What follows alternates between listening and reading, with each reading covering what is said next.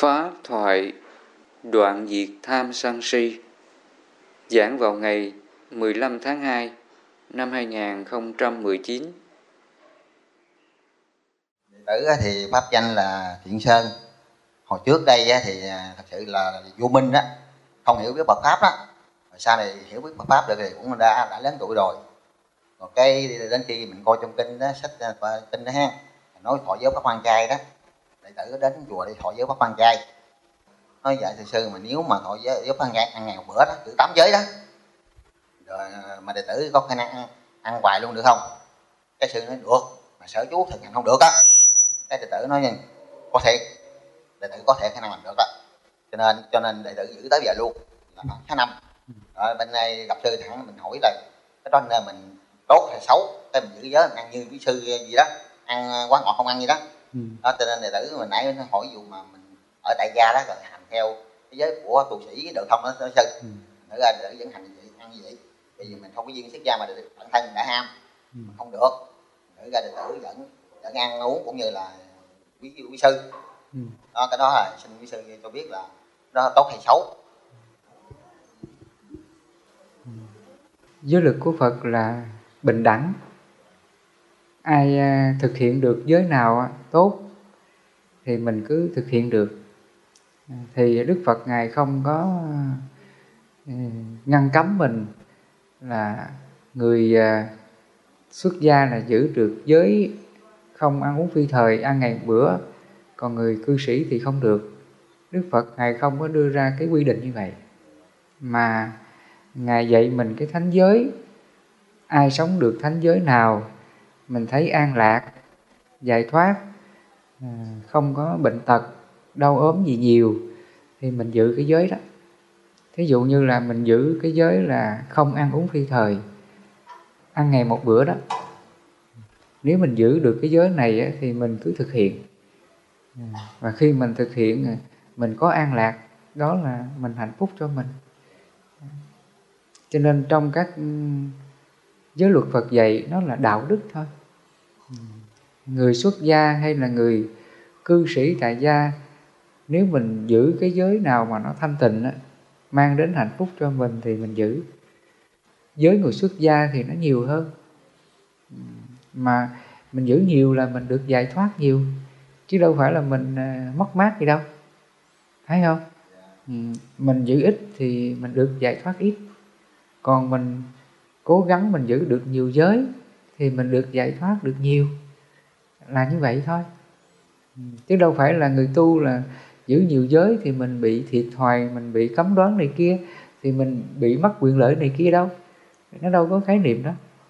Mình càng giữ giới nhiều thì tâm mình nó càng thanh tịnh. Thì cái quả giải thoát mình nó càng lớn hơn.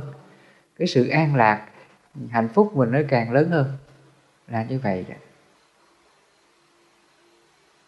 Rồi à, cái khi một khi đó rồi sư trong cái chùa nói á, nếu mà chú cảm thấy ăn không được đó ha chú được quyền xả giới ha. Rồi có một thời gian sau đó đệ tử gặp sư đó. Và đi chung một chuyến chuyến phà luôn. Cái sư đó hỏi đệ tử sao cái này, sao mà sơn ốm cái gì đệ tử mất 15 kg sư hỏi, sao mà ốm quá? Nó dạ thưa sư sư truyền giới cho đệ tử ăn à, hỏi quan gia này nó ăn ngàn bữa sư thành ra mất tới 15 kg mà trong mình hỏi có sao có vẫn khỏe. Dạ thôi ăn bình thường lại lại đi. Không được sư đệ tử mừng lắm mừng mà sư kêu bình thường đâu được. Thật ra tử ăn tới giờ luôn đó thầy sư Đúng bữa nay hôm nay được nghe sư nói vậy đệ tử rất mừng. Là ừ. cảm ơn cảm ơn sư đúng rồi đó. À. thì ờ, trong cái phạm hành á đức phật ngài có nói cái điều này. Cái người mà được thanh tịnh giải thoát cái giới nào á thì mình thành tựu được cái giới đó.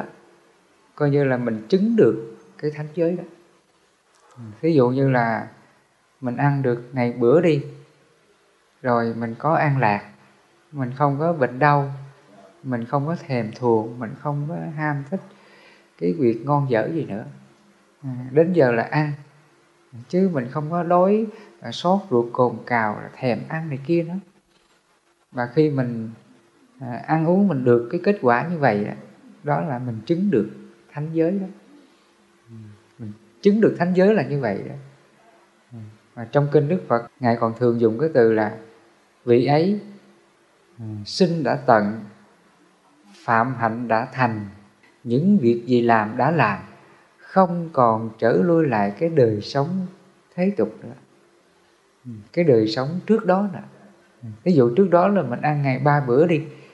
Bây giờ mình ăn ngày bữa rồi phạm hạnh mình đã thành rồi.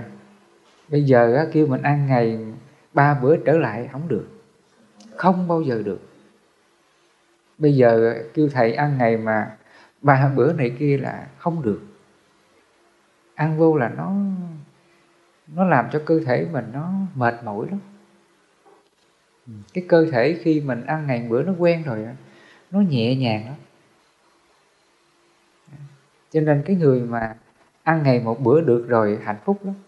Người ta không muốn trở lại ăn nhiều bữa đâu đó là như vậy đó.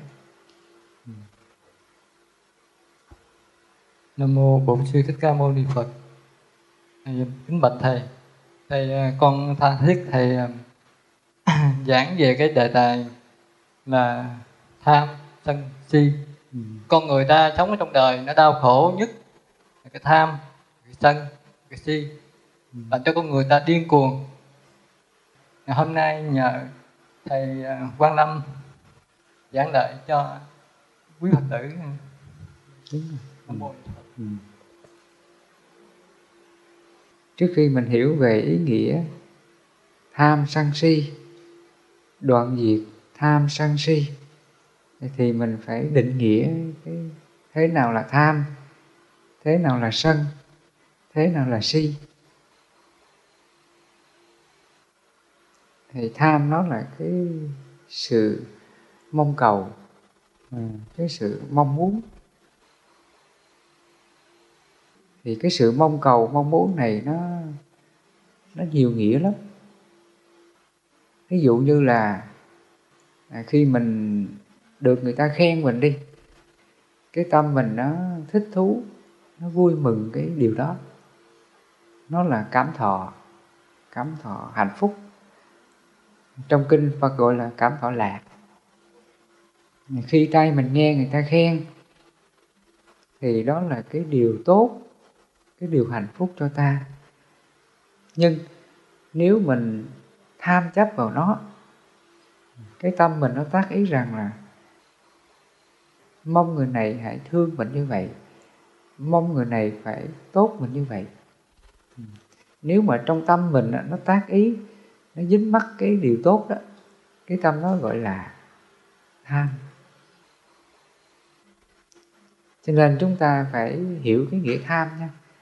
Tham là mình tham chấp mình mong muốn vào cái điều hạnh phúc vào cái điều an vui của mình vào cái thọ lạc của mình. Đó là tham. Còn lúc mà mình được người ta tốt với mình thì cái chuyện đó là bình thường. Tay mình nghe người ta khen mình đó là cái biết nó là cái thức thôi. Và khi mình nghe cái điều tốt á, thì cái tâm mình nó có cái cảm xúc hạnh phúc của nó. Nhưng nếu mình chấp vào nó, mình tham chấp vào nó thì nó trở thành là tham liền. Là như vậy đó. Hoặc là, ví dụ như là cái việc ừ, làm ăn của mình. Thì làm ăn thì nó có nhiều việc lắm có người thì buôn bán, có người thì kinh doanh, có người thì làm kỹ sư, có người thì làm bác sĩ, có người thì làm thầy giáo, vân vân. Nó rất là nhiều cái ngành nghề, phải không? Trong các ngành nghề đó, nếu mà mình có cái tham trong đó, thì nó tạo nghiệp liền. Ví dụ như là mình làm cái nghề buôn bán đi, thì nó tạo cái nghiệp liền thì cái nghiệp này là gì? Đó là gian dối. Mình căng non đông thiếu hoặc là mình thách giá cao được lời thật nhiều. À, khi mình có cái lòng tham á khi mình làm cái nghề gì á thì nó tạo ra cái nghiệp của nó. Cái nghề nó đi đi đôi với cái nghiệp của nó. Bản chất cái nghề nó không có xấu cái sự buôn bán mình nó không phải là xấu. Nó xấu là do mình gắn cái tham mình vào đó thì nó trở thành nghiệp liền. Còn nếu mình buôn bán bằng cái tâm không có tham á, mình không có căng non đông thiếu, không có thách giá cao, mong được lời nhiều, mình bán đúng cái giá phải chăng? Mình không có ý là gian dối ai hết mình sống thành thật như vậy. Thì cái tâm đó là ly tham. Mình sống như vậy đó là mình diệt trừ lòng tham đó. Và khi mình buôn bán như vậy, cái tâm mình tốt như vậy, đó là tu đó. Cái nghĩa chữ tu là như vậy đó. Tu trong cái cuộc sống của mình, tu trong cái công việc của mình. Công việc này mình không có tạo ra cái nghiệp tham sân si. Mình không có tạo tạo ra cái điều xấu ác trong cái nghề nghiệp đó đó là tu đó. Cho nên sống là tu tu là sống là như vậy. Trong cái nghề nghiệp đó mình gắn với cái mình thực hiện cái giới Phật dạy đó. Ví dụ Phật dạy là không có gian tham trộm cắp ích kỷ keo kiết bộn sẹn à, khi mình thực hiện được điều đó đó là mình đang giữ giới đó. Mình đang tu giới đó hàng ngày mình sống như vậy là mình tu giới đó. Và khi mình tu giới như vậy á thì cái tham mình nó không còn. Cho nên khi mình sống đúng thánh giới á, là nó giúp cho mình diệt trừ lòng tham. Là như vậy. Nó không còn tham nữa. Ví dụ như là đức phật ngài dạy mình cái giới là không ăn uống phi thời tiết độ trong ăn uống khi mình ăn uống như vậy á nó giúp cho mình diệt trừ cái dục tham cái thói quen dục của mình cái ưa thích dục cái thân này ừ, mà khi mình tiết độ trong ăn uống à, không ăn uống phi thời mình hoan hỷ bằng lòng cái việc ăn đó. Ừ, có cái gì ăn cái đấy ừ, ai cho gì mình ăn cái đấy cho ngon đó, không có đóng hiểm. Cho vợ không có chê mình hoan hỷ bằng lòng mình ăn. Và khi mình ăn như vậy á, thì mình không có tham cho nên à, đức phật ngài dạy mình là nói về cái cái tham cái sân si á để mình hiểu cho nó rõ ra nữa đó. Thì đức phật ngài có phân tích ra là khi mình được cái cảm thọ lạc gì đó cái hạnh phúc gì đó nếu mình tham chấp nó, thì cái đó là tham. Hoặc ngược lại, nếu mà mình không được cái thọ lạc gì, mình đang chịu cái cảm thọ khổ gì đó, nếu mình chấp vào nó, thì nó trở thành là tâm sân liền à. Chúng ta phải hiểu điều này nha. Khi mình được cái điều gì tốt, hạnh phúc gì, và nếu mình tham chấp vào nó vướng mắc vào cái điều đó. Mình đòi hỏi cái điều đó. Mình mong cầu cái điều đó. Thì nó thuộc về là tham liền còn à, khi mình không được cái điều tốt, mình không được cái hạnh phúc đó, là mình phiền não, mình đau khổ cái điều đó, thì nó thuộc về là tâm sân đó. Và cái tham sân này nó ở trên cái thân tâm của ta thôi cái thân này nó đang chịu cái thọ khổ gì mà nó làm cho mình phiền não, đau khổ, thì đó là tâm sân nha. Ví dụ như là thân mình đi, lúc mà nó bệnh đau nè, nó nhức mỏi nè, nó có cảm thọ khổ đó, nếu mà mình phiền não đó mình đau khổ, mình sợ hãi đó, thì cái đó cũng gọi là sân luôn đó. Cái sân là như vậy. Đó. hoặc là trong công việc của mình đó nhiều khi mình làm công việc này nó không có được tốt, nó bị trở ngại cái gì đó. Thì nếu mà mình còn phiền não cái chuyện đó, thì đó cũng là sân á. Cho nên mình phải hiểu, mình phải định nghĩa cái cái từ sân. Sân nó chỉ cho là các cảm thọ khổ của tâm và thân của ta. Và trên cái cảm thọ khổ của tâm và thân đó nếu mà mình chấp vào nó, mình đau khổ, hiền não cái chuyện đó, nó thuộc về là tâm sân luôn. Nghe ai nói điều gì, lòng mình nó không có hoan hỷ, nó muốn hơn thua cái chuyện đó, nó muốn tranh luận hơn thua cái chuyện đó, thì nó cũng là tâm sân luôn. Hoặc là trong ý mình á à, nó có vướng vướng mắc cái chuyện xấu của ai hoài nó chưa có hỷ xả đó. Ví dụ cái người này có cái tâm không tốt với mình mà tâm mình lúc nào cũng ghét họ không muốn gặp họ tâm mình lúc nào nó cũng hờn trách họ. Nó ra nói vào cái chuyện đó khen chê cái người kia, chê bai cái người kia. Cái tâm mình nó còn cái phiền não đó đó là sân luôn hết. Cho nên cái tâm sân á, nó đi ngược lại cái tâm là hoan hỷ. Hãy nhớ nha, cái người mà có tâm sân á, thì cái tâm này nó không có tâm hỷ. Còn người có tâm hỷ á, tâm hoan hỷ á, là cái tâm sân nó không còn chúng ta nhớ như vậy. Người mà có tâm hoan hỷ á cái chuyện gì á, cũng dễ là buông xả được. Ai có lỡ nói một câu gì á, thì mình cũng buông xả cho người ta. Ai có làm cái chuyện gì phật lòng á, thì mình cũng dễ hoan hỷ buông xả. Cái tâm đó là không có sân. Còn người á nghe ai nói cái gì cũng vướng mắt hay câu có hay ờ, than thân trách phận, hay tuổi thân mặc cảm, hay buồn tuổi, hay đau khổ, cái tâm đó cũng là sân luôn. Nếu mà cái tâm mình nó chưa hoan hỷ điều gì, thì cái tâm đó là còn sân đó và cái sân này nó sâu dày đó. Ví dụ như là à, khi mình giận ai đó thì mình giận hoài. Ừ, nghĩ đến người kia thì mình không không có hoan hỷ. Nghĩ đến họ là lòng mình cảm thấy chán nản buồn bực. Ừ, cái tâm đó gọi là sân đó. Bình thường thì mình không sân. Mình nghĩ đến họ là mình sân với họ. Ừ, thì cái sân này phải gọi là sân tùy miên.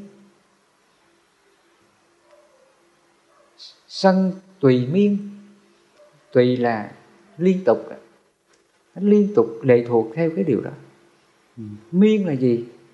Là ngủ ngầm. Miên là ngủ á nó theo mình mãi. Bình thường á mình không nghĩ đến cái người xấu á thì mình không có giận họ không có buồn họ. Những lúc mình không có nghĩ đến họ thì mình không buồn giận. Nhưng trong lúc mà không buồn giận đó, cái sân này nó hết chưa? Nó hết chưa? Chưa. Tại vì chưa có điều kiện, chưa có đối tượng, cho nên cái sân này nó chưa có hiện ra. Cái đó phải gọi là sân tùy miên. Có nghĩa là cái tính sân á, nó vẫn còn trú ẩn trong tâm thức của ta. Và gọi là tùy miên nó còn ngủ ngầm. Bình thường á, khi mình sống không có tiếp duyên không có ác pháp xảy ra không có người chửi mình không có người nạt nộ mình á, thì cái tâm mình sao? Nó bình thường lắm. Nó không buồn khổ nó không sân gì hết. Nhưng mà lúc mình đụng cái đối tượng á gặp cái người này sân si với mình gặp cái người này ác với mình thì trong lòng mình nó sẽ hiện cái tướng sân ra và trước khi nó sân á thì cái sân này nó còn ngủ ngầm. Nó chưa có thức dậy. Thì cái này phải gọi là sân tùy miên nó còn. Như vậy rằng là nếu trong tâm mình á, nó còn buồn ai hờn ai tự ái với ai thù oán ai, oán trách ai mà nó chưa có xả hết á, thì trong trong tâm mình nó còn là sân tùy miên. Cái nghiệp sân mình nó còn. Cho nên đức phật ngài nói nó có ờ, năm cái ờ, tùy miên á. Tham tùy miên, sân tùy miên, si tùy miên mạng tùy miên và nghi tùy miên. Tham sân si mạng nghi tùy miên á, cái sân này nó còn ngủ ngầm. Mình hiểu là nó còn ngủ ngầm. Nó đang còn tồn tại trong cái tâm thức của ta. Nó chưa có bứng sạch cái trạng thái nghiệp sân này. Và để mình đoạn diệt cái sân này á cho nó sạch á, thì Đức Phật ngài dạy mình cái pháp tu để mà diệt trừ lòng sân á, là mình quán cái tâm tâm từ hoặc tâm bi, hoặc tâm hỷ, tâm xả. Nghĩa là trong tâm mình nó còn chấp giữ cái phiền não nào của ai đó, thì mình cứ tác ý bằng bốn cái pháp đó. Ví dụ cái người mà nói những lời xúc phạm ta, chê bai ta, thì cái tâm mình nó khó chịu liền, phải không? Nhưng nếu mà mình còn phiền não cái chuyện này thì cái sân mình nó chưa có diệt. Cho nên lúc mình đối duyên tiếp cảnh, thì nếu mà mình gặp cái trường hợp như vậy tâm mình nó buồn bực, khó chịu thì mình tác ý liền mình tác ý là nó xả. Ví dụ mình tác ý là cái người ác độc với ta, cái người chửi ta đó, xấu với ta, họ cũng khổ lắm. Mình quán về khổ, quán về khổ các hành của khổ của người kia. Khi mình biết họ đang làm cái chuyện xấu đó cho mình, nhưng mà cái người kia họ đang khổ. Cái người kia họ ác độc với ta là họ đang khổ và khi mình biết họ khổ như vậy á, thì mình tác ý là biết thương xót họ cảm thương cho cái hành động xấu của họ.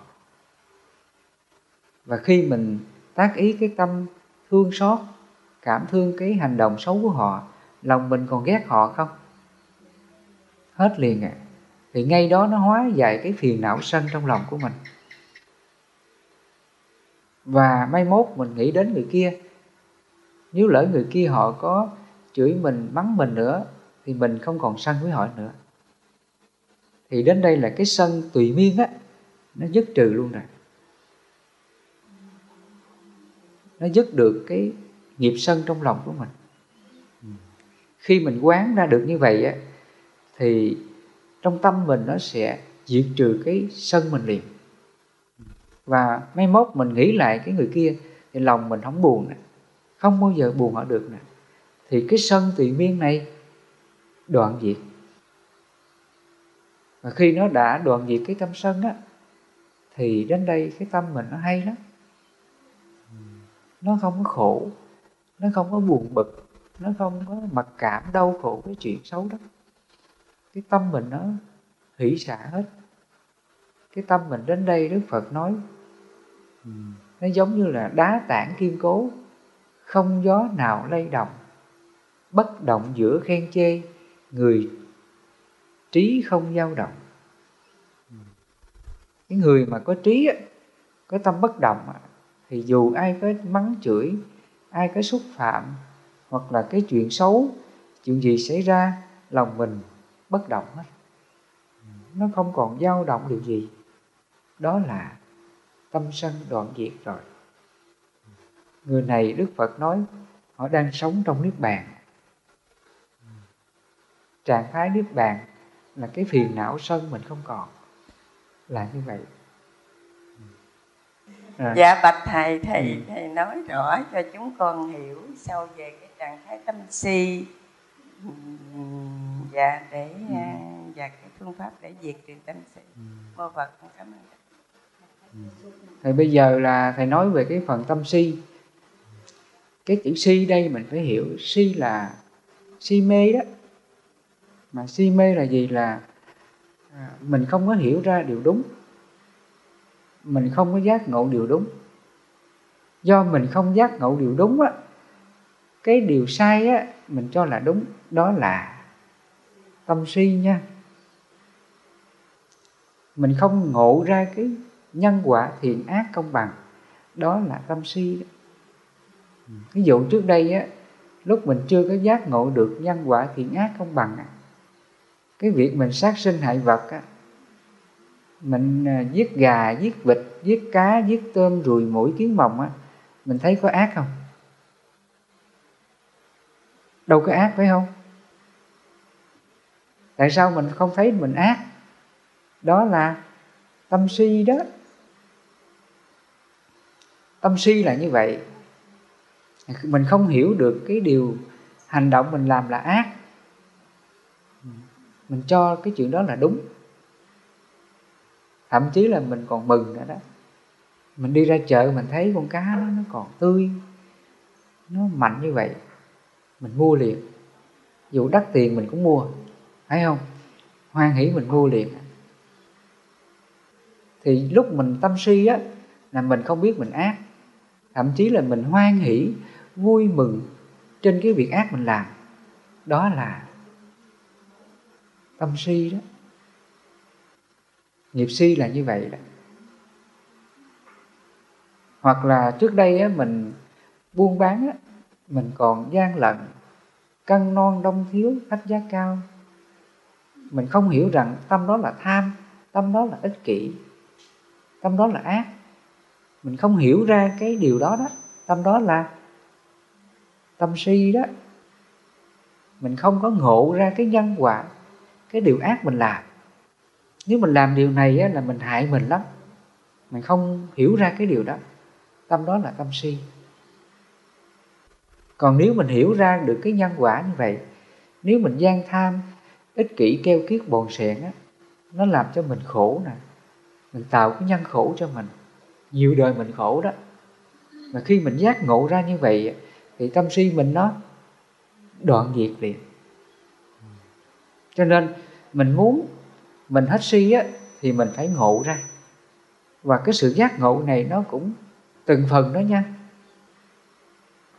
Cho nên cái người mà giữ giới á phát nguyện giữ giới á, là do người ta ngộ ra. Người ta ngộ ra những cái giới này là hết sức là lợi ích. Nếu mình giữ á, thì nó giúp cho mình được an lạc tránh điều ác nó giúp cho mình giải thoát, không còn phiền não, đau khổ điều gì. Và từ đó mình mới nguyện giữ giới. Cái tâm đó gọi là không còn tâm si. Khi mình ngộ ra cái điều đó, mình phát nguyện giữ giới, mình không còn làm điều ác, tâm đó là hết si rồi đó. Hoặc trước đây là mình còn mê tín dị đoan đó coi ngày giờ tốt xấu, xem sao giải hạn, bói quẻ, tướng số, phong thủy địa lý. Rất là nhiều cái cái hiểu như vậy. Và khi mình tin vào cái điều đó là đúng, mình cho rằng nó là sự thật. Ngày giờ tốt xấu là thật. Xem sao giải hạn là thật mình tin điều đó là thật. Thì tâm đó cũng là tâm si luôn. Còn mình không còn si á thì mình biết rằng là mọi cái tội phước á, là do nghiệp nhân quả của mình. Mình gặp cảnh xấu đó là nhân quả xấu của mình. Và nếu lỡ nhân quả xấu có đến á, thì Phật dạy mình sống đạo đức với nó. Mình từ bi hỷ xả với nó. Mình tác ý mình xả không có phiền não cái nhân quả khổ này. Thì khổ ngay đó đoạn diệt. Mà tâm đó không còn là si. Mình ngộ ra cái chân lý một cách rõ ràng như vậy thì tâm đó không còn si, là như vậy. Hoặc là trước đây á, trước khi mình nói điều gì mà mình không có hiểu ra cái lời nói của mình nói ra lời nói này làm khổ người kia. Trước khi nói á, mình nói ra lời nói nào mà mình không có tránh kiến, mình không có như lý rõ cái lời nói của mình. Mình nói ra làm cho người kia khổ, hiền não lời nói của mình, thì tâm đó cũng gọi là tâm si luôn nha. Mình nói ra lời nói mà không có tránh kiến mình không có tác ý cái điều thiện trên lời nói. Nói ra làm người ta khổ đau khổ hiền não, lời nói của mình, tâm đó cũng gọi là tâm si luôn. Còn người mà không có si á, họ có chánh kiến á, khi nói ra lời nói nào là như lý tác ý liền. Nói ra lời nói này, nếu mà biết người kia khổ, phiền não á, thì không nói, im lặng không nói thì tâm đó không còn là tâm si nữa. Cho nên để mình diệt cái tâm si á, là mình phải, trước hết là mình phải thân cận bậc thiện hữu tri thức. Mình nghe giáo pháp, mình nghe chánh pháp, mình học về nhân quả, thiện ác công bằng. Mình học về chân lý khổ, nguyên nhân của khổ diệt khổ con đường đưa đến diệt khổ mình càng học về cái chân lý tứ diệu đế này, mình hiểu được nhân quả, thiện ác công bằng, thì cái tâm si mình từ từ nó nó muội lược. Từ từ nó sẽ giảm. Và khi mình ngộ đến đâu á, mình hiểu được chánh pháp phật đến đâu á, thì cái tâm vô minh á, tâm si mình từ từ nó nó giảm dần. Nó giống như ngọn đèn ngọn đèn mà nhỏ đó thì ánh sáng xung quanh nó nhỏ. Ngọn đèn mà lớn đó thì ánh sáng nó nó lớn. Nếu mà ánh sáng này như mặt trời mặt trăng á thì sao? Lớn lắm mênh mông luôn. Nhưng mà đức phật nói á, trong bốn loại ánh sáng ánh sáng của lửa ánh sáng của mặt trăng ánh sáng của mặt trời và ánh sáng của trí tuệ. Mà trong bốn ánh sáng này, ánh sáng nào là thù thắng nhất? Đó là trí tuệ. Mà trí tuệ chỉ cho là người này giác ngộ được khổ, nguyên nhân của khổ, vì khổ con đường đưa đến diệt khổ. Nhờ ánh sáng trí tuệ này nè, mới phá tan bóng đêm vô minh trong ta. Nhờ ánh sáng trí tuệ này nè mới soi rọi chân lý diệt khổ này cho nhân thế cho nhân loại. Giống như phật á, khi mà ngài chứng được đạo quả vô thượng bộ đề chánh đẳng chánh giác tự ngài soi rọi bóng đêm vô minh của ngài ngài phá trừ vô minh đoạn diệt các phiền não tâm thức của ngài ngài hoàn toàn giải thoát.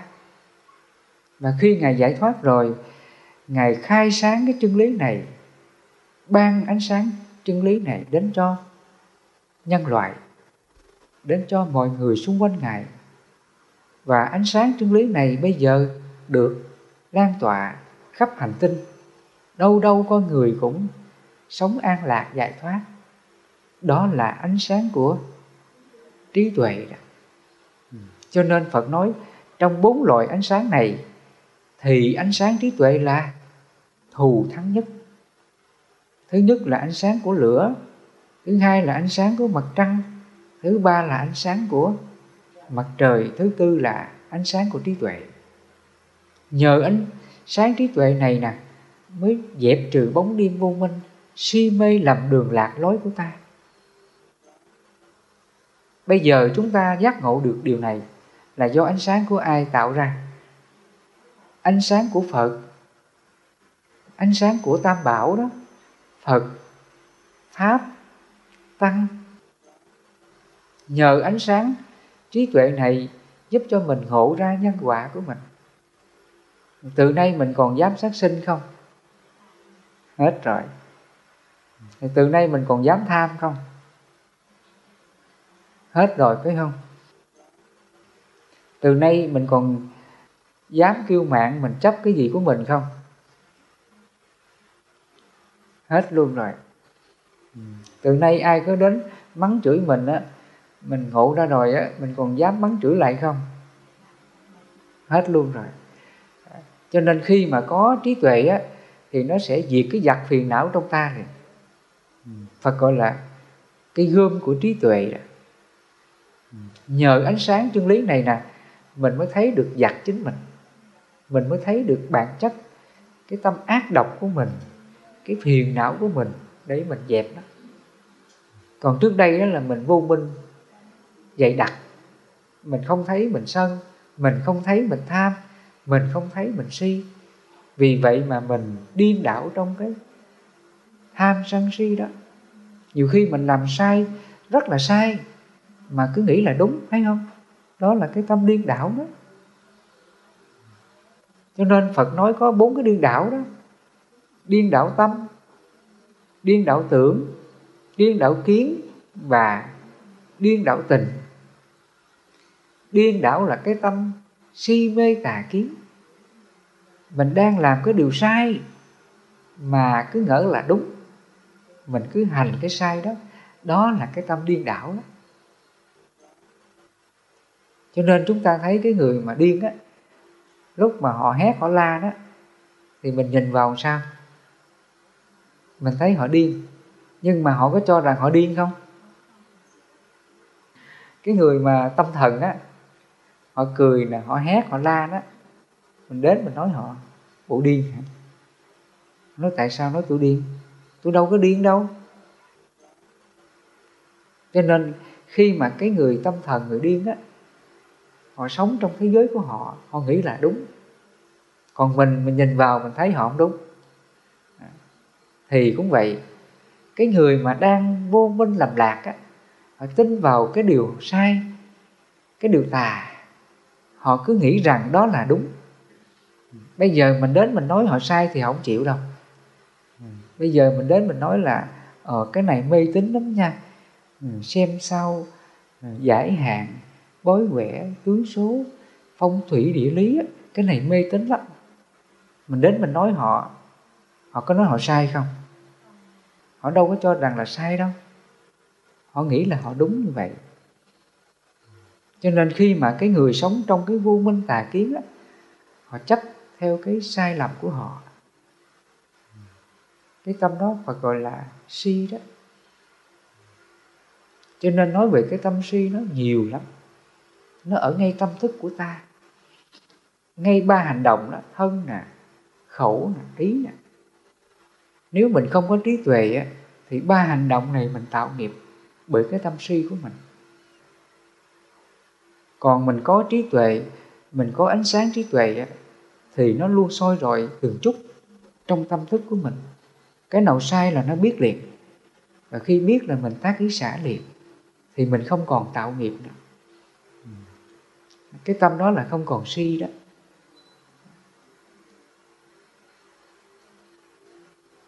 Thì nãy giờ thầy à, giúp cho quý phật tử mình hiểu về cái tâm si là như vậy.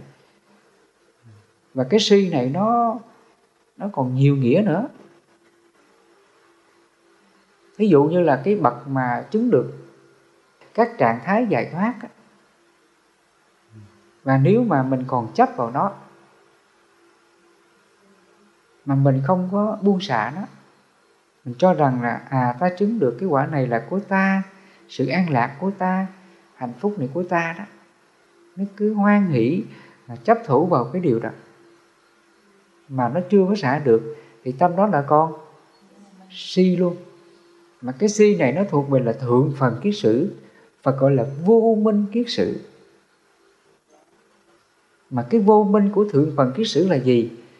Vì nó không biết rằng là cái lạc thọ, cái sự giải thoát này cũng là vô thường. Sự vô thường này cũng sinh diệt. Cái thân này còn sống là còn lạc thọ. Và khi thân này hoại diệt, thì lạc thọ này cũng không còn. Mà khi nó hiểu ra các pháp vô thường, vô ngã như vậy á, thì cái tâm vô minh á, chấp vào cái lạc thọ này, đoạn diệt liền ừ. cái tâm mình đến đây là vô ngã. Nó vô ngã với cái thọ lạc của nó. Vì vậy trong cái trạng thái, trong cái quả thiền thứ tư đó, cái thiền chứng thứ tư đó, vị ấy xả lạc, xả khổ, xả niệm, thanh tịnh. Nhờ ngài phá trừ vô minh lậu, ngài biết rằng là dù thiền chứng này có an lạc đến đâu, nhưng mà nó cũng là pháp phổ vi cái gì là hữu vi, nó là vô thường. Phải chịu hoại diệt. Không có gì là ta, là của ta. Do các ngài như lý tác ý ra như vậy á, thì cái vô minh lậu, kiết sử này đoạn diệt liền. Nó không còn à, dục hỷ cái trạng thái thanh tịnh của nó. Cái tâm đó phải gọi là xả lạc, xả khổ, xả niệm thanh tịnh. Tâm của vị ấy trở về là trung đạo đó bất lạc bất khổ. Nó không còn chấp vào lạc, không còn là chấp vào khổ nữa. Và ngay cả cái niềm thanh tịnh giải thoát của mình mà mình cũng xả luôn. Nhờ cái minh này, nhờ phá trừ vô minh này mà chúng ta không còn kiết sử vào cái trạng thái giải thoát của mình. Thì tâm đó Phật nói, vị này không còn thượng phần kiết sử vô minh lậu là như vậy. Cho nên nói về cái tâm si á, thì nó sâu rộng lắm. Nó si mê từ những điều thân kiến nè, nghi nè, giới cấm thủ nè. Mà khi nó đoạn trừ được thân kiến, nghi giới cấm thủ là cái tâm si mình nó đã đoạn diệt. Nhưng mà nó đoạn diệt từ từ nha. Vì vậy đến cái quả thứ hai đó Phật nói vị này là cái quả nhất lai đó. Vị này phải làm mũi lượt tham sân si. Và mũi lượt tham sân si là gì? Là nghĩa là mình tu đó mình đang tu đó. Ví dụ như là lúc mà quý phật tử mới giác ngộ cái pháp này à, khi nghe thầy giảng á, thì cái sự mà giác ngộ cái sự mà tiếp nhận á, nó được mấy mấy phần trăm. Lúc mà mình mới có duyên gặp được chánh pháp của Phật, thì khi mình nghe thầy giảng á, ngày đầu tiên mình gặp nghe thầy giảng á, và mình tiếp nhận, tiếp thu cái pháp này mấy phần trăm.